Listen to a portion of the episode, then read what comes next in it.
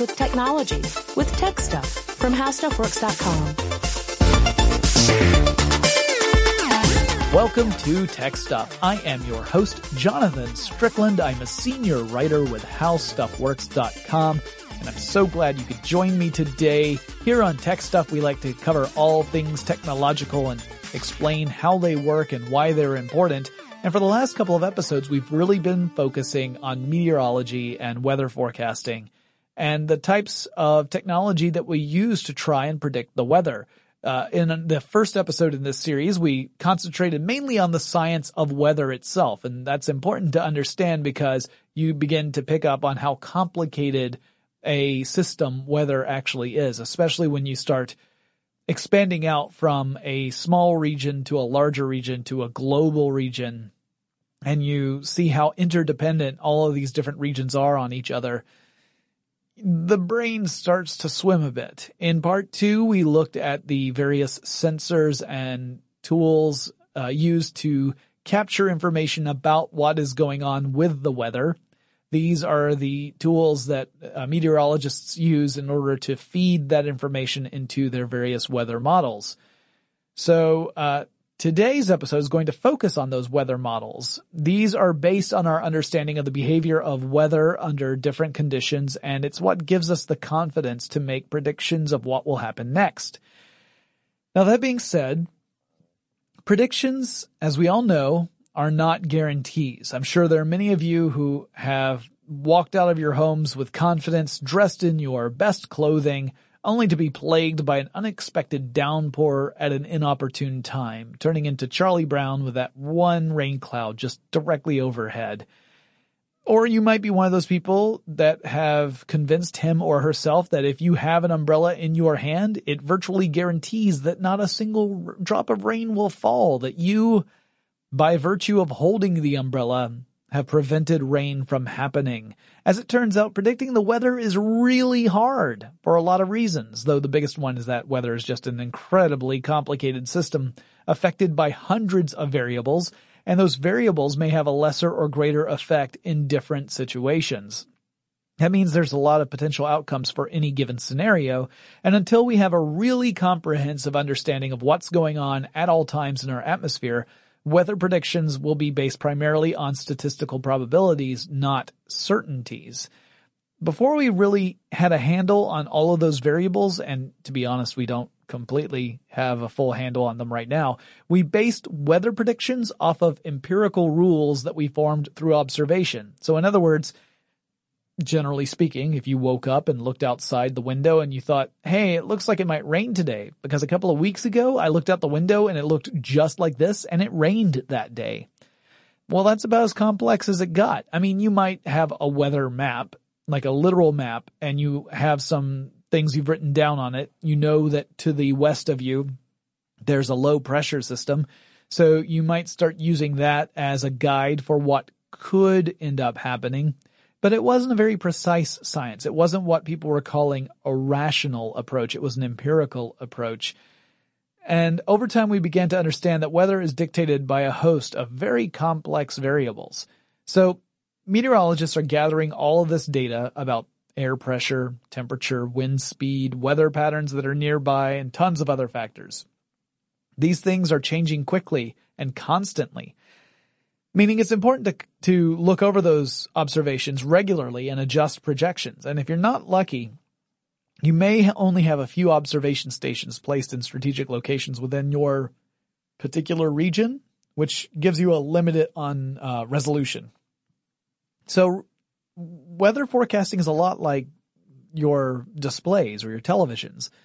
Resolution is very important. Resolution is all about how many points of data do you have within that given area? How representative are those observation stations? If you have a single observation station for several square miles, well, that's not going to give you very good resolution, right? You're going to have a very specific idea of what's going on at one point within that area, but everything further out from there, it's going to be some variation of the information you've pulled down.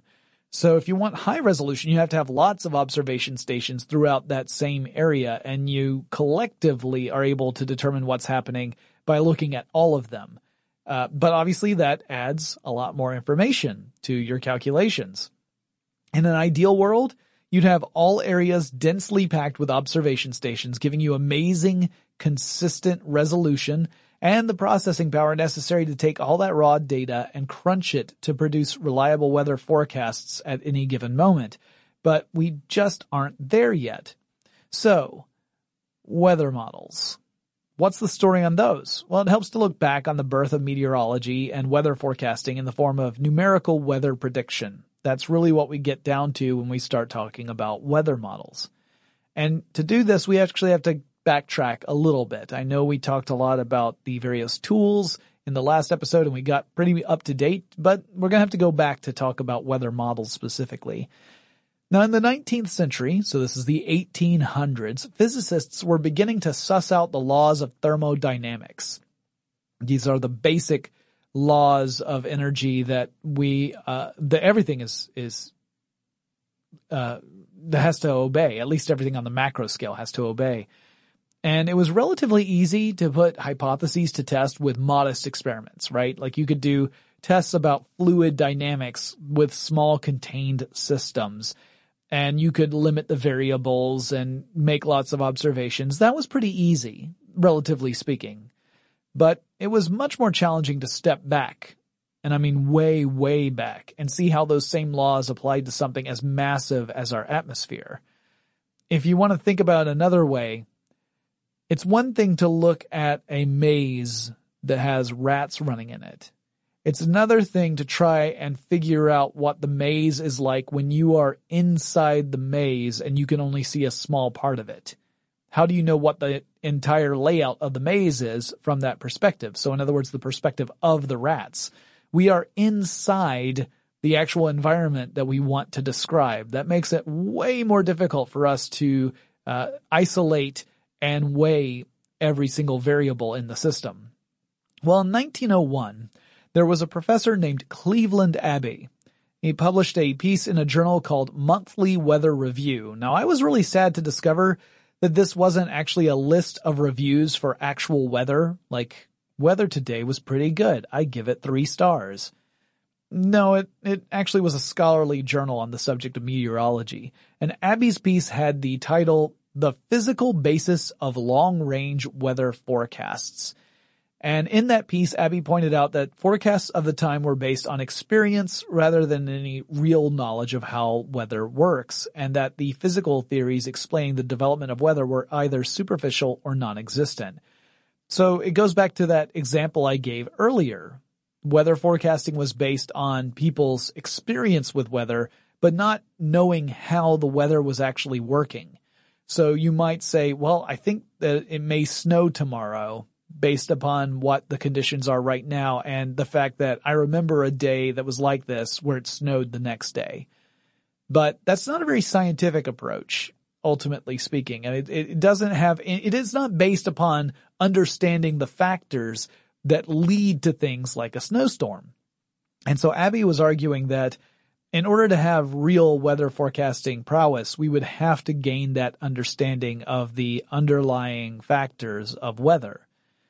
Abbe asserted that we just had to understand the laws of mechanics and heat of the atmosphere. Only then, he posited, could we use that information to start making more accurate forecasts. And his piece would go on to outline what he saw as the necessary steps to get there, including a thorough investigation of the behaviors of the atmosphere. And he said that the science of meteorology is, quote, essentially the application of hydrodynamics and thermodynamics in the atmosphere, end quote. So he was calling for the establishment of a new area of science, specifically within meteorology, something that, that would require people to dedicate a lot of time to try and understand this complex system that is our atmosphere. Then you have a Norwegian scientist, Wilhelm Bjerknes. Uh, he was born in Christiania, Norway in 1862, and as a young man, he worked with a notable physicist, Heinrich Hertz. Uh, Hertz, I mentioned in our episodes on the history of electricity, you know, the, the Hertz.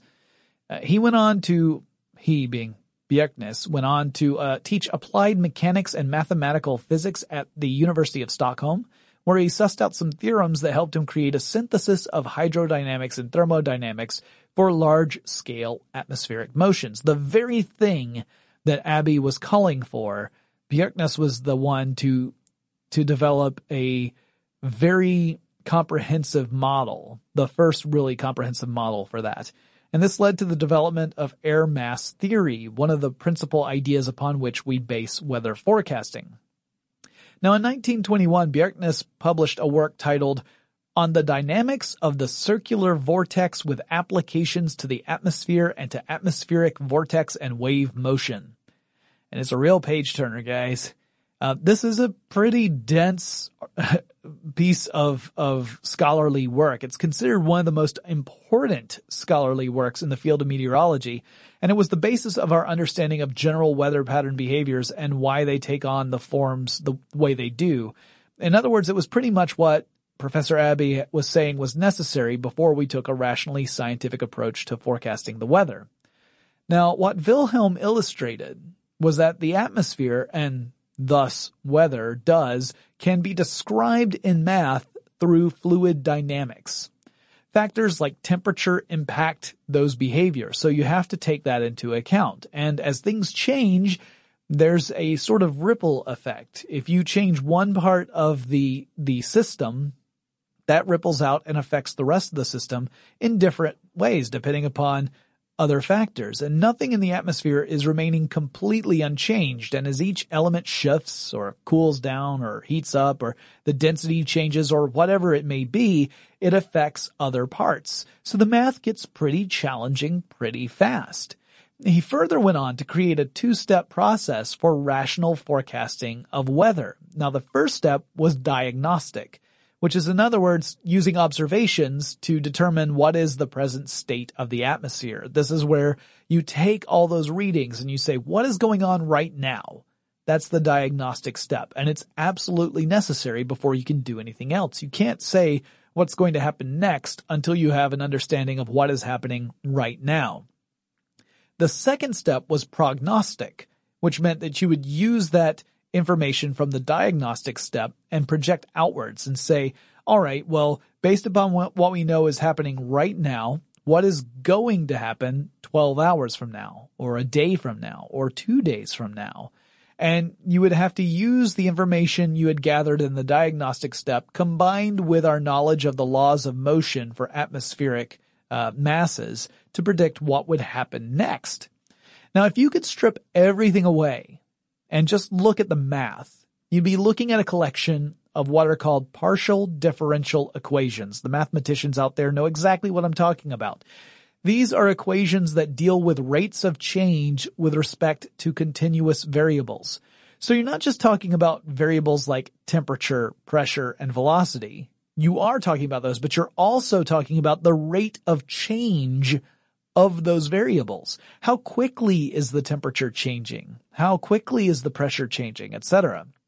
Now the way you frame and solve these equations defines your weather model. Different weather models place different emphasis on these variables and the rates of change.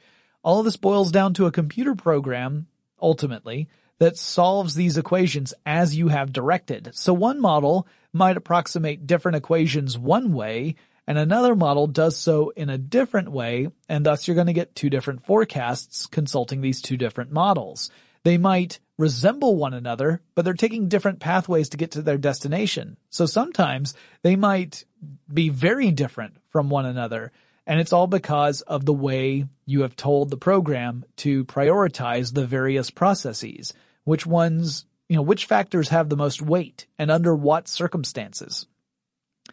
Now this doesn't necessarily mean one model is by its nature superior to the other. Some models are for specific regions in the world, and those regions, due to geography and general atmospheric motions, may require more importance be placed on certain sets of variables rather than others. Now Bjerknes identified seven variables he saw as critical for accurate weather forecasting. That includes pressure, temperature, density, humidity, and then three different components of velocity. He also identified seven equations, three thermo, uh, or hydrodynamic equations, I should say, three hydrodynamic equations of motion, uh, the continuity equation, the equation of state, and equations expressing the first two laws of thermodynamics. Now keep in mind that the atmosphere is three dimensional. You have to essentially consider any region within that area a three dimensional grid. So your grid has an X, Y, and Z axis and the events within one part of that grid can affect other parts of it, particularly atmospheric motion. And you need to figure out how to take partial derivatives, which computers can't really handle, and then turn them into approximate partial derivatives that computers can handle instead. This approximation adds in a bit of imprecision by its very nature. But them's the breaks. And speaking of breaks, let's take a quick one right now to thank our sponsor.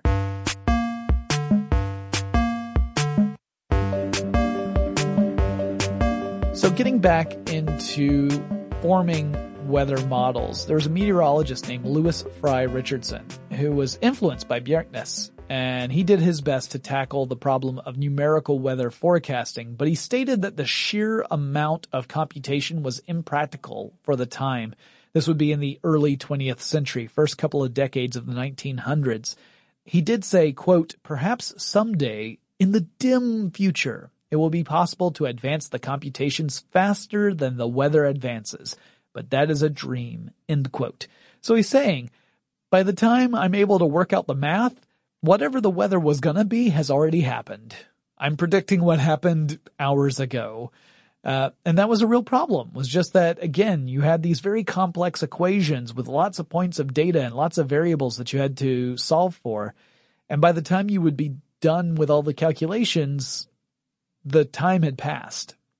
So he was saying there is a need for some sort of engine that can do computations faster than what humans can do.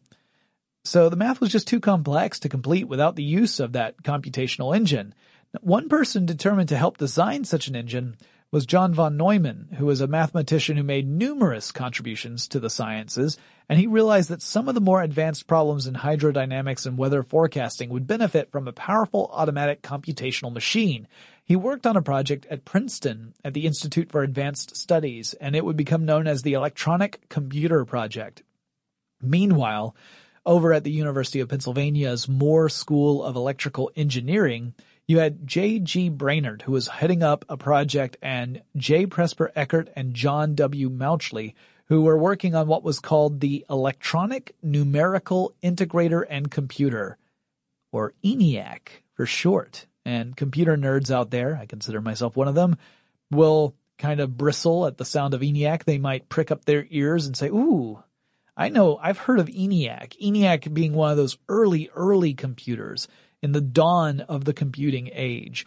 Well, Brainerd, the man who was heading this project, invited von Neumann over to the University of Pennsylvania to check out ENIAC, and von Neumann would end up having these very deep discussions with the team and those discussions would help inform the design of the successor to ENIAC. And these early computers would become some of the first capable of tackling those difficult computational problems I was mentioning a second ago. And that brings us to the concept of the weather model. Now, your weather model is an advanced computer program that runs all of these sorts of equations and then calculates outcomes. So in other words, it generates your weather forecast based upon those points of data. Many of these weather models have been written in Fortran, uh, Fortran, I should say, largely because that's how it's been done for decades. So if you've ever chatted with somebody and you're saying, why are we doing it this way? And they say, it's cause it's how we've always done it. That's sort of the case with Fortran in weather models. Uh, that's one of the reasons, but it's also a, a very useful language that has evolved over time. It's not like it was developed and then forgotten about. It has received a lot of, I hesitate to use the word love, but development over the years. Now this Fortran program is compiled into machine language. That's the language that computers understand. And we'll talk more about that in the programming languages episode that will be coming up soon. So keep an ear out for those episodes. They should be following this one shortly. The program, the weather model, takes all this information, the data fed to it from multiple sources, all those observation stations, and all those equations based off of fluid dynamics and thermodynamics and steps through in time to simulate what will happen next. So the computer is actively trying to simulate the behavior of weather patterns based upon our understanding of hydrodynamics, thermodynamics, and all of these variables. So it's, it's actively simulating the outcomes. Now you're getting these simulations in the form of numeric answers. It's not like you're looking at a graphic representation of weather. You're not, you know, looking at your computer and you see a massive storm is roiling across the screen. I'm pretty sure that's how Hollywood would do it, but we're talking more about lots of numbers. So not as sexy as say watching Twister on Netflix and you're saying that's what the weather, that's the, what's what the weather's going to be. Uh, that's not exactly the case, sadly. Maybe one day we'll get there, but not, not right now. Now some simulations can project out for multiple days and some are more immediate. Some look at short range forecasts, some do mid range and long range as well. And the highest amount of accuracy typically is within the next several hours. And then of course the further out you go from the moment uh, you gathered all that data and did your diagnostic step, the more you are likely to diverge from reality for your forecast. The more uncertainty enters into the picture because it's hard to predict how all of those different variables are going to, uh, what, what their state will be at any given point in the future. And the further out you go, the more uncertain you're going to be, typically. So let's make up a hypothetical situation to kind of explain what I'm talking about here. Let's say I'm in the north of Westeros, and I know winter is coming. My weather forecast model is very much focused on atmospheric movements from beyond the wall, and less concerned with other variables, like maybe humidity or, I don't know, dragons, because humidity and dragons don't play such a large role in the weather patterns of my region, right? I mean, I'm one of the Starks in this hypothesis. The model I have created is as accurate a representation of how patterns emerge and behave in my region as I can get my hands on. So that's what I rely upon. But let's say you, in your fancy pants King's Landing house, are concerned with trade winds coming in from out over the sea because that's a large influencer of the weather in your area. So your weather model takes that into account and gives it greater weight than some of the variables that I'm concerned with. And this is so that you can create accurate forecasts for your area. Your model and my model aren't equivalent. Your model would not work as well in my region and vice versa. And neither model is comprehensive, which means neither model covers all of Westeros. That's very much regional. Now in the real world, spoiler alert, Game of Thrones isn't real. We sometimes find that our computer models are mostly good, but not perfect. Some may, under certain conditions, under or overestimate the temperature, for example. Now this could happen for lots of different reasons, such as you might have a region that's close to the ocean and the ocean could affect the temperature in ways that the model is not quite capable of accounting for. So you might experience more windy conditions than other areas, and the wind may affect temperatures in ways that the model can't anticipate. The wave dynamics could affect weather in ways that the model can't anticipate. So you still have meteorologists who are dealing with this and they're fudging the numbers a bit once they've been processed because you learn over time how well your model does versus reality. So you can look at the, the results of your model. What does the prediction say? And then you can compare that against the actual results that you get just by waiting around, right? You wait around and you see what actually happens.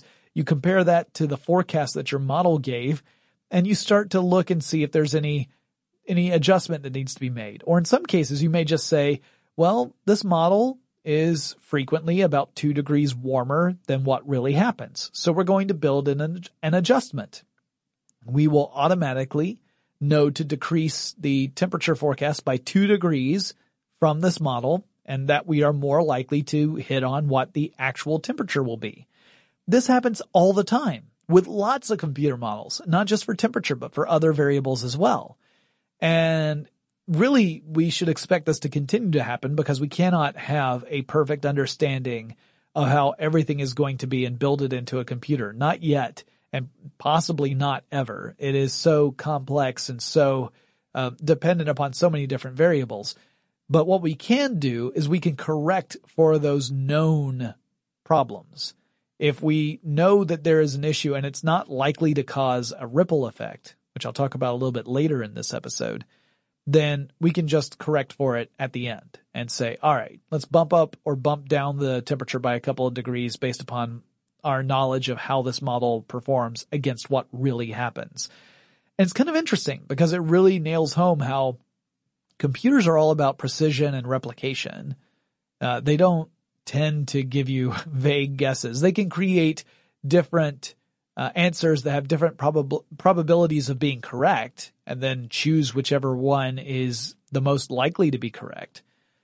But they are about making these precise uh, um, outputs. And we, as humans, are the ones who have to add extra levels of interpretation on top of that, which means that there's still a human being associated with this process.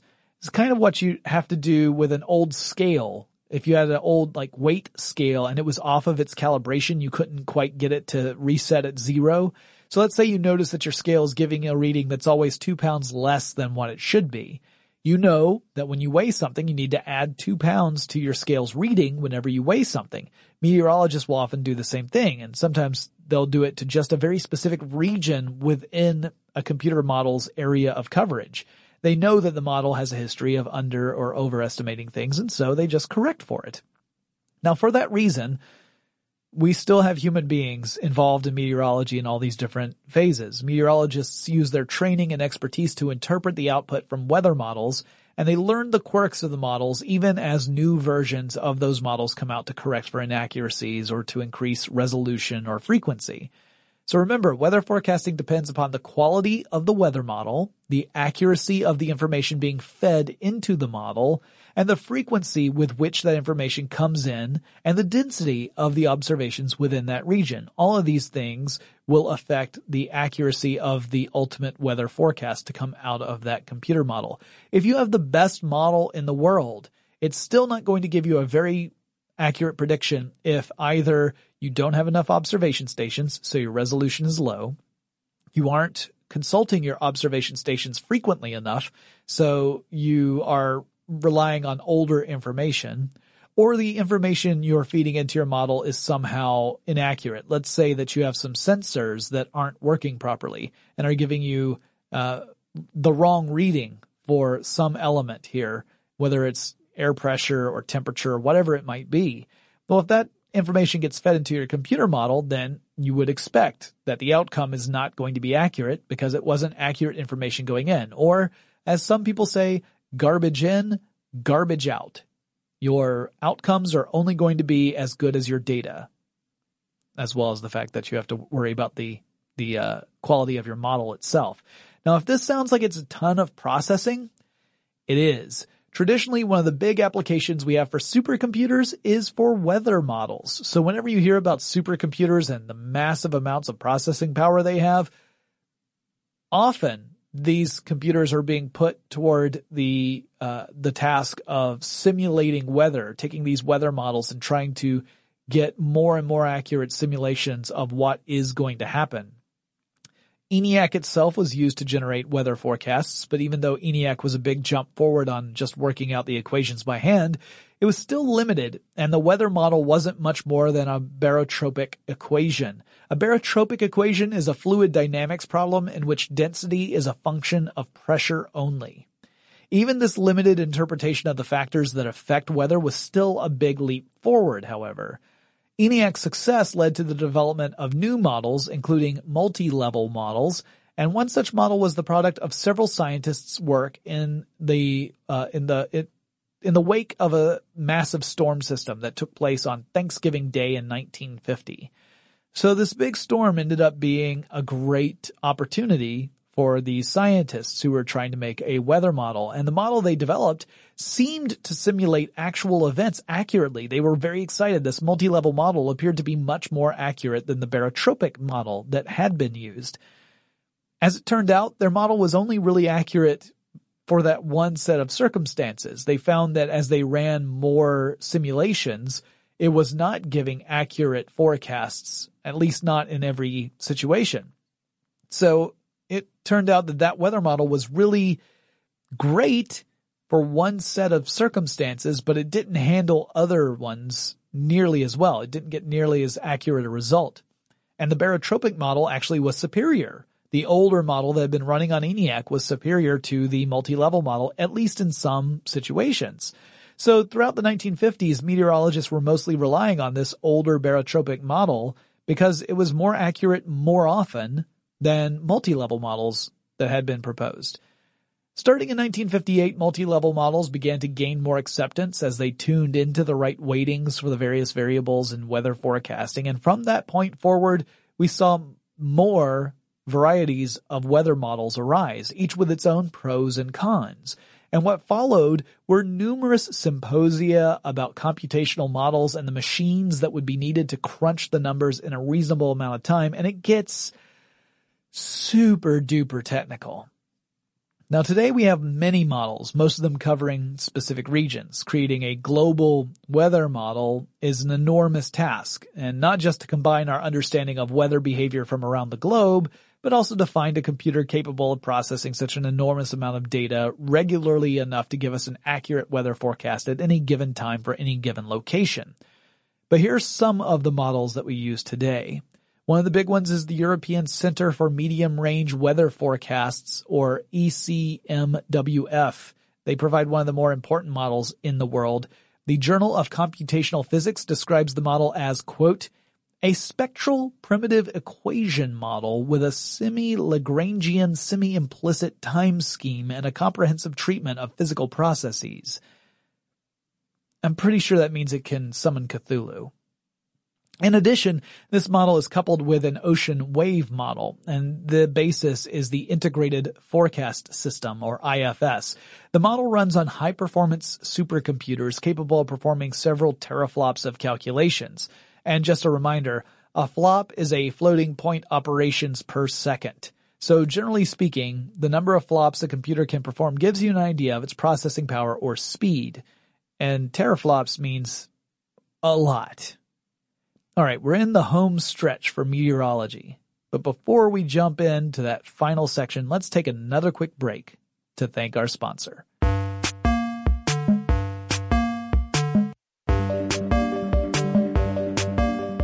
All right, I just talked about the weather model over the big one over in Europe, and keep in mind, there are dozens of weather models.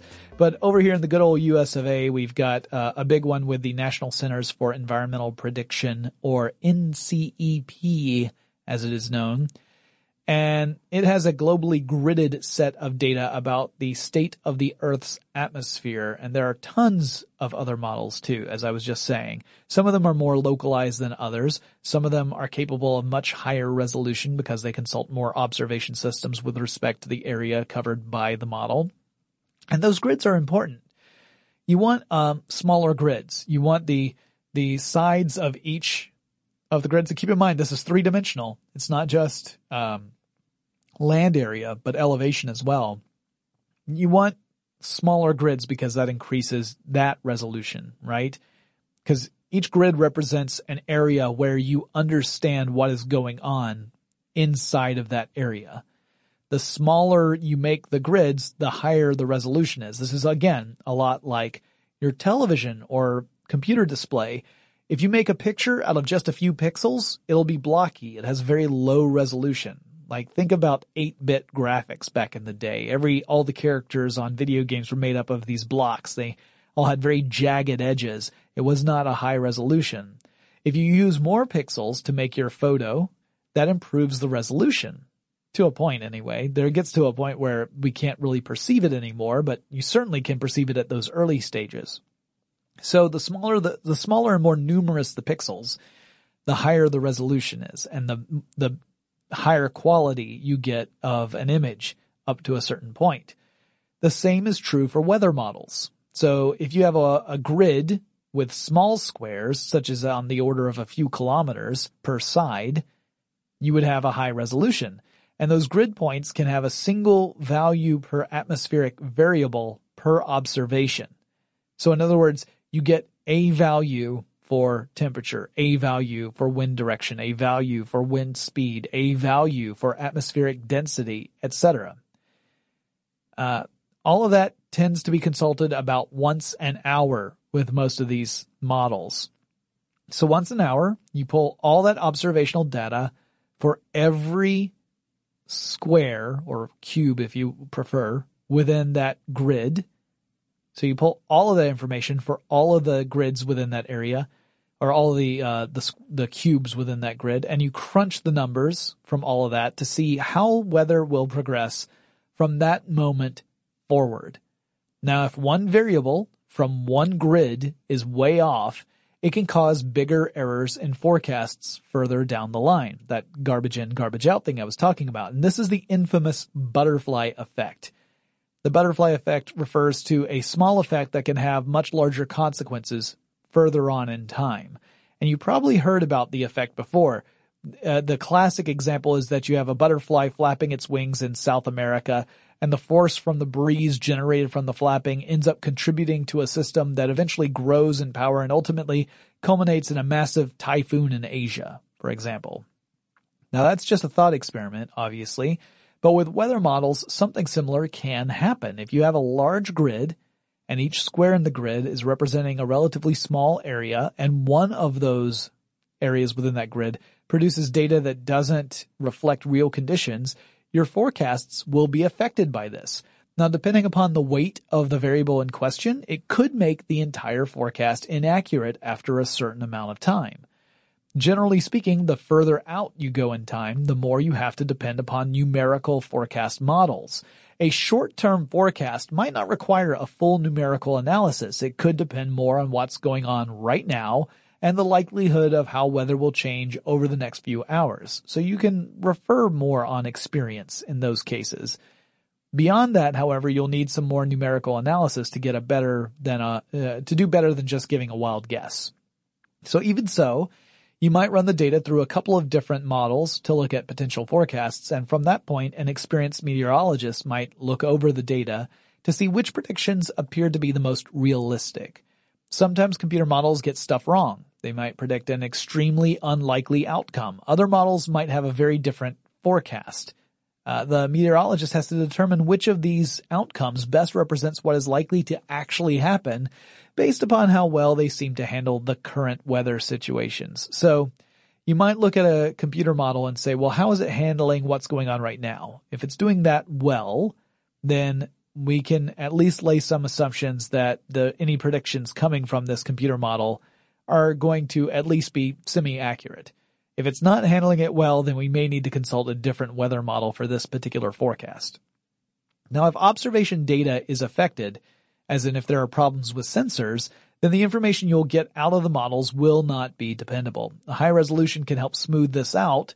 So if you're getting one sensor with erroneous data, but you've got lots of other sensors in the area, you could possibly smooth that out. You might say, well, this is clearly an anomaly. If most of your observation stations are reporting that the temperature is about 70 degrees Fahrenheit, and one of them is saying it's 95 degrees Fahrenheit, you could say, well, this one clearly there's an anomaly. Maybe something is going on in that area. Maybe it's close to a fire or something. Not too close, but fairly close because 95 is pretty off the track for everything else, you can perhaps tweak your model to ignore that particular sensor. So that way it doesn't affect the rest of your forecast and throw things into uh, disarray. But if you have just very few observation stations, then the loss of even one could be enough to throw your forecast off anyway. So you may end up having your forecast thrown off either because a sensor is giving you incorrect information or because without that sensor you don't have enough information to build a reliable prediction. So it's a, a delicate thing. Meteorologists also have to keep up with what is actually happening at any given time, and this seems pretty evident, but it's important to either verify that a computer model is in fact forecasting weather accurately, or if it's off track. And we learn more from our mistakes than we do from successes. Just like in that example of that first multi-level model, the scientists thought that they had really hit on something because their model seemed to handle the conditions of that Thanksgiving Day storm and give very realistic outcomes. But as it turned out, it wasn't good at handling other situations. If we succeed, we might think that what we've done is perfect, that it's worked, but it may turn out that that's not the case. When we fail, we realize, oh, something is not quite right here. We need to figure out what that is and how to correct for it. This is true, by the way, in all areas of science. We learn more from our failures than we do from our successes. As computers get more powerful, the simulations can take in more data and in theory will generate more accurate forecasts. The addition of some other elements such as deep learning algorithms that can assign probabilities to outcomes might also help. These probabilistic models assign statistical probabilities to various outcomes, letting meteorologists or even an artificially intelligent program determine which one most likely represents what is really going to happen. But some challenges will remain. I'd like to end this episode by quoting from the second edition of Introduction to Tropical Meteorology to illustrate just how danged complex this is. And I quote from chapter 9 of said textbook, Tropical weather is difficult to forecast. Mid-latitude weather is dominated by synoptic systems moving in the westerlies which formed the basis for the weather analysis methods developed in the 19th and 20th centuries. In the mid-latitudes, baroclinic instability results from air masses with contrasting temperature and density. There, energy is concentrated in extratropical cyclones that can be tracked fairly easily. By comparison, the tropics have a relatively homogeneous air mass and fairly uniform distribution of surface temperature and pressure. Therefore, local and mesoscale effects are more dominant than synoptic influences, except for tropical cyclones. For example, surface temperature and pressure can change quickly with convection and sea breezes. So you see, we cannot, we cannot apply what works for one area across all areas of Earth because it just doesn't work that way. There are some areas where things that are of a major uh, impact on weather patterns are almost non-factors. And so until we develop very specific particular ways of observing, measuring, and predicting weather across all of Earth and then synthesizing that so that we can give global weather forecasts that can then narrow down to the hyperlocal area, we're going to continue to have this uncertainty. It is a phenomenal area of science. It is remarkable to see technology applied to that area of science in such a way that is easy to illustrate the importance of pushing back the barriers of computational power. It's why a lot of people look at stuff like Moore's Law and say, say it's really important that we keep that going, even though it's getting harder and harder to keep Moore's Law uh, relevant, because we do have these needs for heavy computational loads that have real uh, effects and and and powerful outcomes for billions of people on this planet. I mean, accurate weather forecasts have the uh, the potential to affect or, or to save people from calamity or uh, to help businesses determine when and where they're going to transport goods to get to people more effectively, thus reducing lots of things like environmental impact and the economic impact. You start to see how intrinsic our weather is to everything else we do. It's more than just small talk, and it's more than just whether or not you need to grab your umbrella before you leave the house. And I hope that these episodes were interesting to you. I find meteorology to be absolutely fascinating, and I would love to learn more about it, and I love chatting with meteorologists. because even though they can get super technical and they can really talk about some heavy duty math that I, I can sometimes kind of sort of follow, their dedication to understanding something so complex I find inspiring. Now, our next episode will be about the history of programming languages. It's likely going to be a two part episode, and I'm going to study the origin and evolution of computer languages. But if you have suggestions for future episodes of tech stuff, please share them with me. You can send me an email. The address is techstuff at howstuffworks.com or you can drop me a line on Facebook or Twitter. The handle of both of those is TechStuffHSW. You can always drop in and watch me record these episodes live. That you can find at twitch.tv slash techstuff. I record on Wednesdays and Fridays. Today, if you had joined us in the studio, you would see that I'm in a brand new studio, or at least a different one from the one I'm usually in. And that Dylan has been separated from me by a pane of soundproof glass as nature intended. And I hope that you guys can join me for future episodes. Just go to twitch.tv slash techstuff and you'll find a schedule right then and there. And I'll talk to you guys again really soon.